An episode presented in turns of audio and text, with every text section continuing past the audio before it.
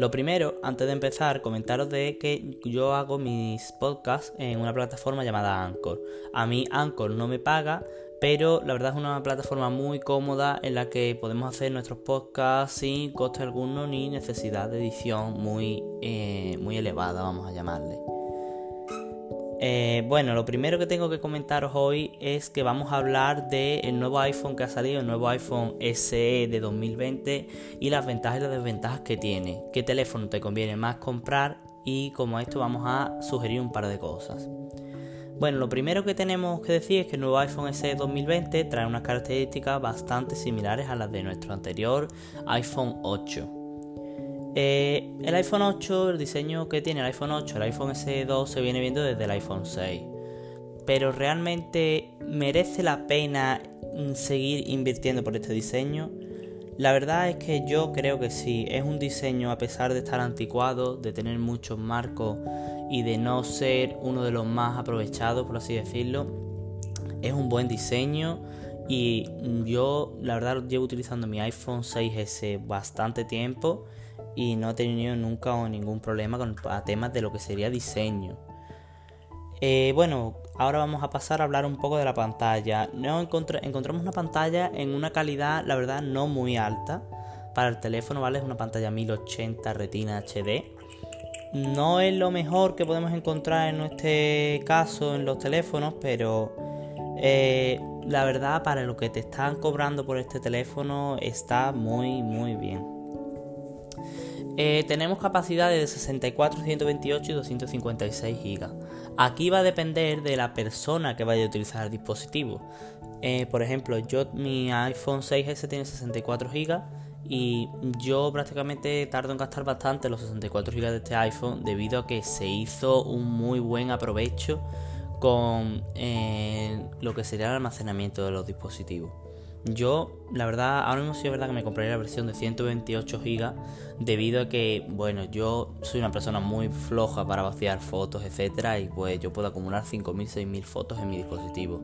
Entonces, para ese tipo de personas sí que les recomiendo más irse a 128 incluso a 256 GB.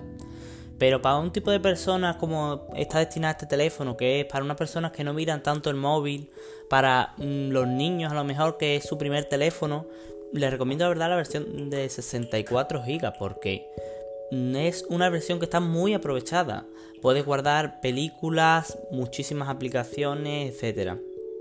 Eh, la verdad, la de 64 GB creo que es una de las mejores versiones porque no llega a ser tan caro de todo, pero tampoco es un muy poco almacenamiento, vamos a decir.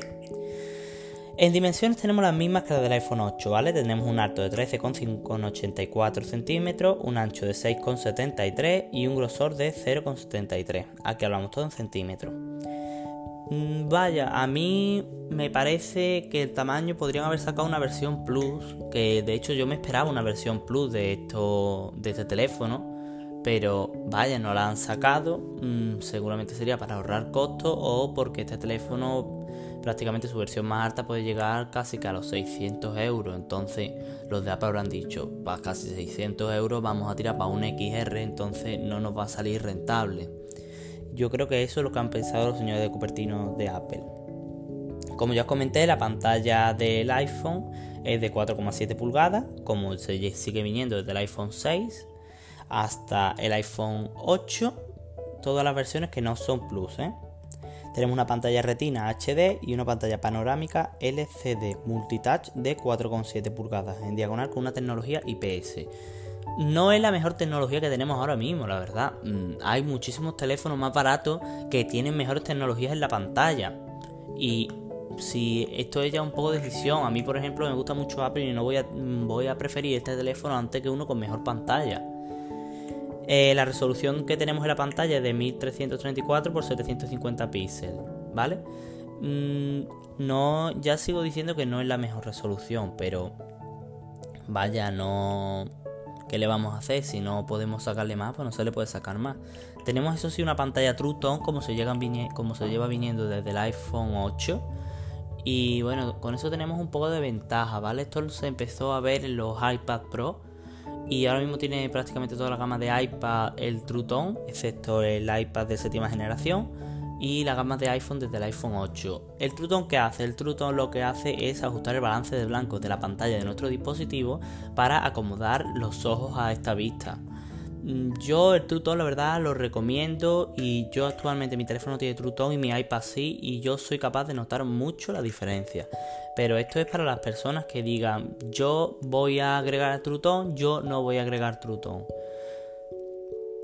Eh, tenemos una, gran, una gama cromática amplia, ¿vale? Sería P3, pero la verdad. Tenemos respuestas hápticas. Eso sí, hemos, hemos eliminado el 3D Touch. Y os voy a comentar un poco esto de la respuesta háptica, porque hay muchas personas a las que no les queda claro. Entonces, la pregunta es, ¿nuestro dispositivo seguimos teniendo, por así decirlo, un 3D Touch que no incluye la pantalla, pero sí lo incluye el sistema operativo? No. La respuesta háptica no es esto. La respuesta háptica consta en que yo toco la pantalla y voy a tener una pequeña vibración al notar que estoy presionando, al notar que estoy dejando pulsado, para darle un poco más de realismo al teléfono. Como pasó con los botones home de a partir del iPhone 7 que eran de respuesta háptica, pues aquí volvemos a encontrarnos lo mismo que tiene la misma pantalla una respuesta áptica.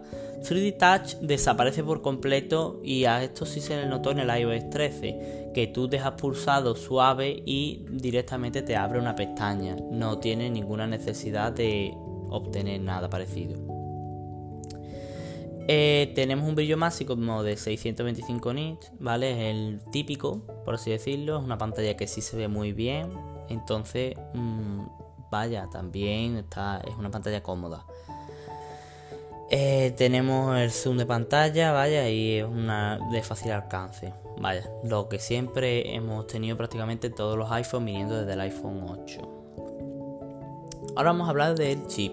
Tenemos el chip A13 Bionic eh, Neural Engine de tercera generación. Os voy a comentar un poco de este chip. Este chip mm, es el que están trayendo ahora los iPhone 11 hasta el iPhone 11 Pro Max es un buen chip, la verdad es un buen procesador, tiene mucha potencia y tenéis por sentado que este teléfono en teoría vale os va a durar muchos muchos años.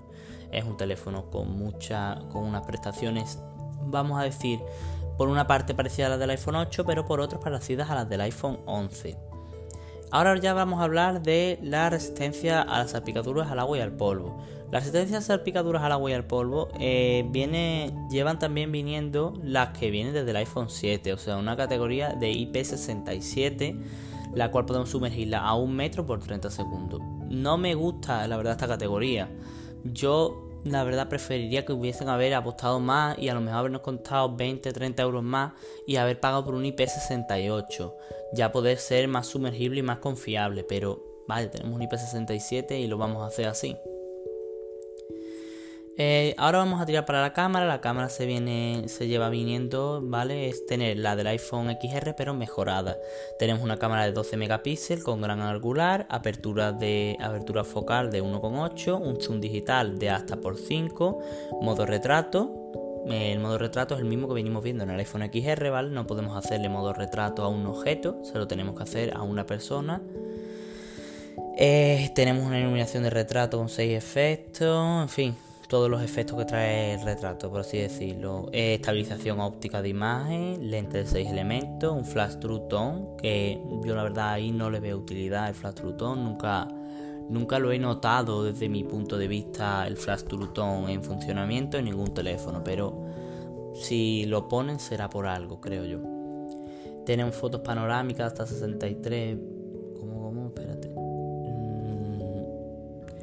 Vaya, yo aquí tengo una cosa que no entiendo, ¿vale? Y lo voy a comentar, y es que tenemos fotos panorámicas hasta 63 megapíxeles y no tenemos 63 megapíxeles en la pantalla, pero bueno. Eh, tenemos una cubierta de la lente de cristal de zafiro, un enfoque automático, eh, gama cromática amplia para fotos y live fotos, HDR inteligente de última generación y una corrección avanzada de ojos rojos, ¿vale? Aparte de la estabilización automática de imagen, modo gráfica, geoetiquetado de fotos, captura de imagen en formato. Mmm, vaya, los formatos creo que no importa, pero sería el, HI, el HEIF y el JPG, de toda la vida. Tenemos grabación de vídeo en 4K a 24, 30, 60 fotogramas por segundo. Una grabación de vídeo en 1080, 30 60 fotogramas por segundo. Grabación de vídeo en, 720, en 720 HD a 30 fotogramas por segundo, un rango dinámico hasta 30 focales por segundo, estabilización óptica de imagen para vídeo, zoom digital de hasta por 3, un flash True Tone con LED, vídeo quick take, eh, cámara lenta en 1080, 120, 240 fotogramas por segundo, vídeo en time lapse con estabilización, estabilización de vídeo con calidad cine, enfoque automático continuo, permite sacar fotos de 8 megapíxeles mientras grabas en 4K, reproducción con zoom, grabación en formato HVC y H264, grabación en estéreo. Vaya, mm, ahora lo que voy a dar es un poco mi opinión sobre esto. Esta cámara la verdad está muy bien, es la cámara de un iPhone XR mejorada. Hay verdad que hay cosas que no entiendo, pero vaya, son cosas que tendremos que aprender cuando tengamos el dispositivo. Hasta que no tengamos el dispositivo en mano, no se va a poder saber, por así decirlo. Este dispositivo, la verdad es que yo quiero utilizar para mí personal, ¿vale? Porque lo veo bueno, veo un buen dispositivo. Y siempre que, la verdad, siempre he tenido la curiosidad de probar un iPhone SE. Si el, el iPhone SE, por así decirlo, lo tuvo un compañero mío, pero yo la verdad ahí no me metí en preguntarle cómo le fue ni nada por el estilo. Entonces pues mm, la verdad yo quisiera preguntárselo con más tranquilidad. Eh, ahora vamos a hablar de la cámara frontal. Tenemos una cámara de 7 megapíxeles, ¿vale? Está prácticamente es mm, clavada, ¿vale? Clavada a la del iPhone XR. Con el modo retrato, ta ta ta ta, flash retina, en fin. Lo que, lo que trae el iPhone XR, ¿vale? tenemos un Touch ID que no comenta si es de primera o de segunda generación, pero suponemos que es de segunda.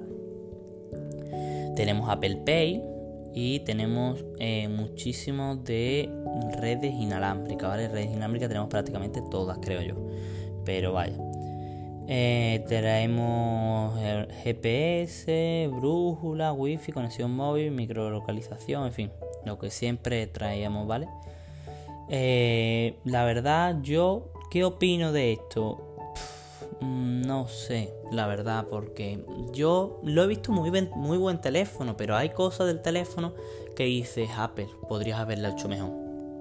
Como es, por ejemplo, haber sacado una versión Plus. Porque haber sacado una versión Plus, una versión Plus, como lo queréis llamar, mm, yo creo que Apple ahí habría solucionado mucho y hubiese haber rendido más. O sea, también una cosa que me está dando mucho coraje es que este teléfono parta desde los 480 euros aproximadamente. Vamos a ver si parte en Estados Unidos de los 399 dólares. ¿Por qué parte de aquí siendo menos en euros? Eh? Siendo 399 dólares aproximadamente unos 341 euros. ¿Cómo vamos a partir aquí de casi 500? Eso es lo que yo no entiendo y lo que yo la verdad le quisiese preguntar a Apple. También yo la verdad estoy muy orgulloso de este trabajo que han hecho, pero los fallos que yo le veo también, por ejemplo, es el de la pantalla siempre en negro, porque si yo quiero un acabado en blanco, yo quisiera que mi pantalla, que la pantalla de mi iPhone fuese en blanco. Y sin embargo, no tenemos una pantalla en blanco, la pantalla que tenemos es una pantalla negra. Esto puede haber gente que le, que le quiera, que no le quiera. También aquí vamos a hablar un poco del Apple Care. El Apple Care seguro que trae el iPhone va a costar 99 euros. Yo siempre se lo he sacado a mi dispositivo, entonces mm, yo creo que también se lo sacaré. Y ahora también, si hablamos de accesorios, yo la verdad no estoy de acuerdo con los accesorios que vende Apple. ¿Por qué? Pues porque yo creo que una funda no puede valer 30 euros. Yo creo que un cargador no puede valer casi 50 euros. Entonces, mm, yo sí, es verdad, también voy a ser sincero que los compro de Apple, aunque no esté de acuerdo. ¿Por qué? Pues porque los cargadores que suelen vender en los bazares y demás tienen un problema. Y es que no están patentados o aprobados por la marca. Y yo he tenido muchísimos problemas con esos cargadores que me reducen mucho la vida de la batería o incluso a veces que no cargan ni el dispositivo. A mí me pasó, vale, yo lo recuerdo mucho, que el cargador yo lo cargaba y mm, yo lo enchufaba y el cargador cargaba y en un momento se movía y dejaba de cargar. Esto la verdad aún no me ha pasado con un cargador de Apple, entonces esto es señal de calidad. También si quieres apostar por un cargador aún más potente que los que tenemos por ejemplo en los iPads, puedes apostar por el cargador que viene con el iPad Pro o con el iPhone 11 Pro. Yo estoy utilizando para cargar mi teléfono el que viene con los iPad Air, iPad Mini y iPad que a mí la verdad me van bien y cargan rápido, entonces yo no necesito ahí más. También, bueno, cabe decir que es un dispositivo que va a ser manejable para, para tipos de personas como que no utilicen mucho el teléfono, ¿vale? Si tú eres una persona que va a utilizar mucho el teléfono, te recomiendo que vayas por un iPhone XR. ¿Por qué? Porque va a ser un teléfono que te dé muchísimo más avío que este. Pero yo, por ejemplo, que utilizo tanto, para, ah, tanto para jugar como para trabajar el iPad, mm, yo el teléfono mío lo utilizo para llamar, WhatsApp, Instagram y poco más. Entonces, yo ahí en ese, en ese caso sí te recomiendo el iPhone SE porque te vas a gastar mucho menos dinero y a lo mejor ese dinero que te vas a ahorrar del iPhone eh, XR puedes a lo mejor conseguir 50 euros más, te voy a poner el ejemplo, y tener el iPad de séptima generación con tu iPhone SE y tienes por así decirlo pues eso un iPad y un iPhone. Yo es que lo prácticamente lo hago todo con el iPad. No utilizo el teléfono para casi nada de trabajo etcétera. Y para juegos tampoco lo suelo utilizar. Entonces yo ahí en estos casos sí recomiendo el iPhone SE pero si, lo que, si tú vas a utilizar el teléfono muchísimo, tú utilizas tu teléfono para el trabajo, tú lo utilizas para tus estudios, te recomiendo que vayas a por un iPhone XR o superior. Pero vaya, es lo dicho. También cabe decir que el iPhone XR va a dejar de recibir actualizaciones antes que el iPhone SE, puesto que el iPhone SE tiene un procesador A13 Bionic y el iPhone XR tiene un procesador A12. ¿Qué va a cambiar en esto? En esto no va a cambiar casi nada, pero a lo mejor nos puede pasar como ha pasado iPhone 6, iPhone 6S, que el iPhone 6 tenía el A8 y el iPhone 6S el A9. ¿Qué ha pasado al actualizar iOS 13? Que los iPhone 6 se han quedado excluidos de esta actualización. Pero en caso de que ustedes queráis compraros el iPhone XR también mucho más por tamaño, la verdad os lo recomiendo muchísimo. Ahora, esto es decisión vuestra. Yo aquí no voy a decir si uno es mejor o si el otro es mejor. Yo aquí recomiendo los dos y eso es tu decisión. Tú tienes que decir, mira, yo utilizo el teléfono para esto, esto y esto y me conviene más este teléfono. Utilizo el teléfono para esto, esto y esto y me conviene más el otro. Entonces ahí ya eh, te lo dejo como opción tuya libre. Yo, si tienes un iPad, te recomiendo que vayas por el iPhone SE porque el iPad lo hace todo lo del iPhone y más. Si no tienes un iPad ni tienes intención de comprártelo, te recomiendo que siga, entonces vayas a por el iPhone XR. Pero esto es para los gustos, los colores. Bueno, espero que os haya gustado este pequeño podcast que hemos hecho hoy sobre esta nueva actualización del iPhone SE. Por favor, dadme apoyo y nos vemos en el próximo podcast. Hasta la próxima.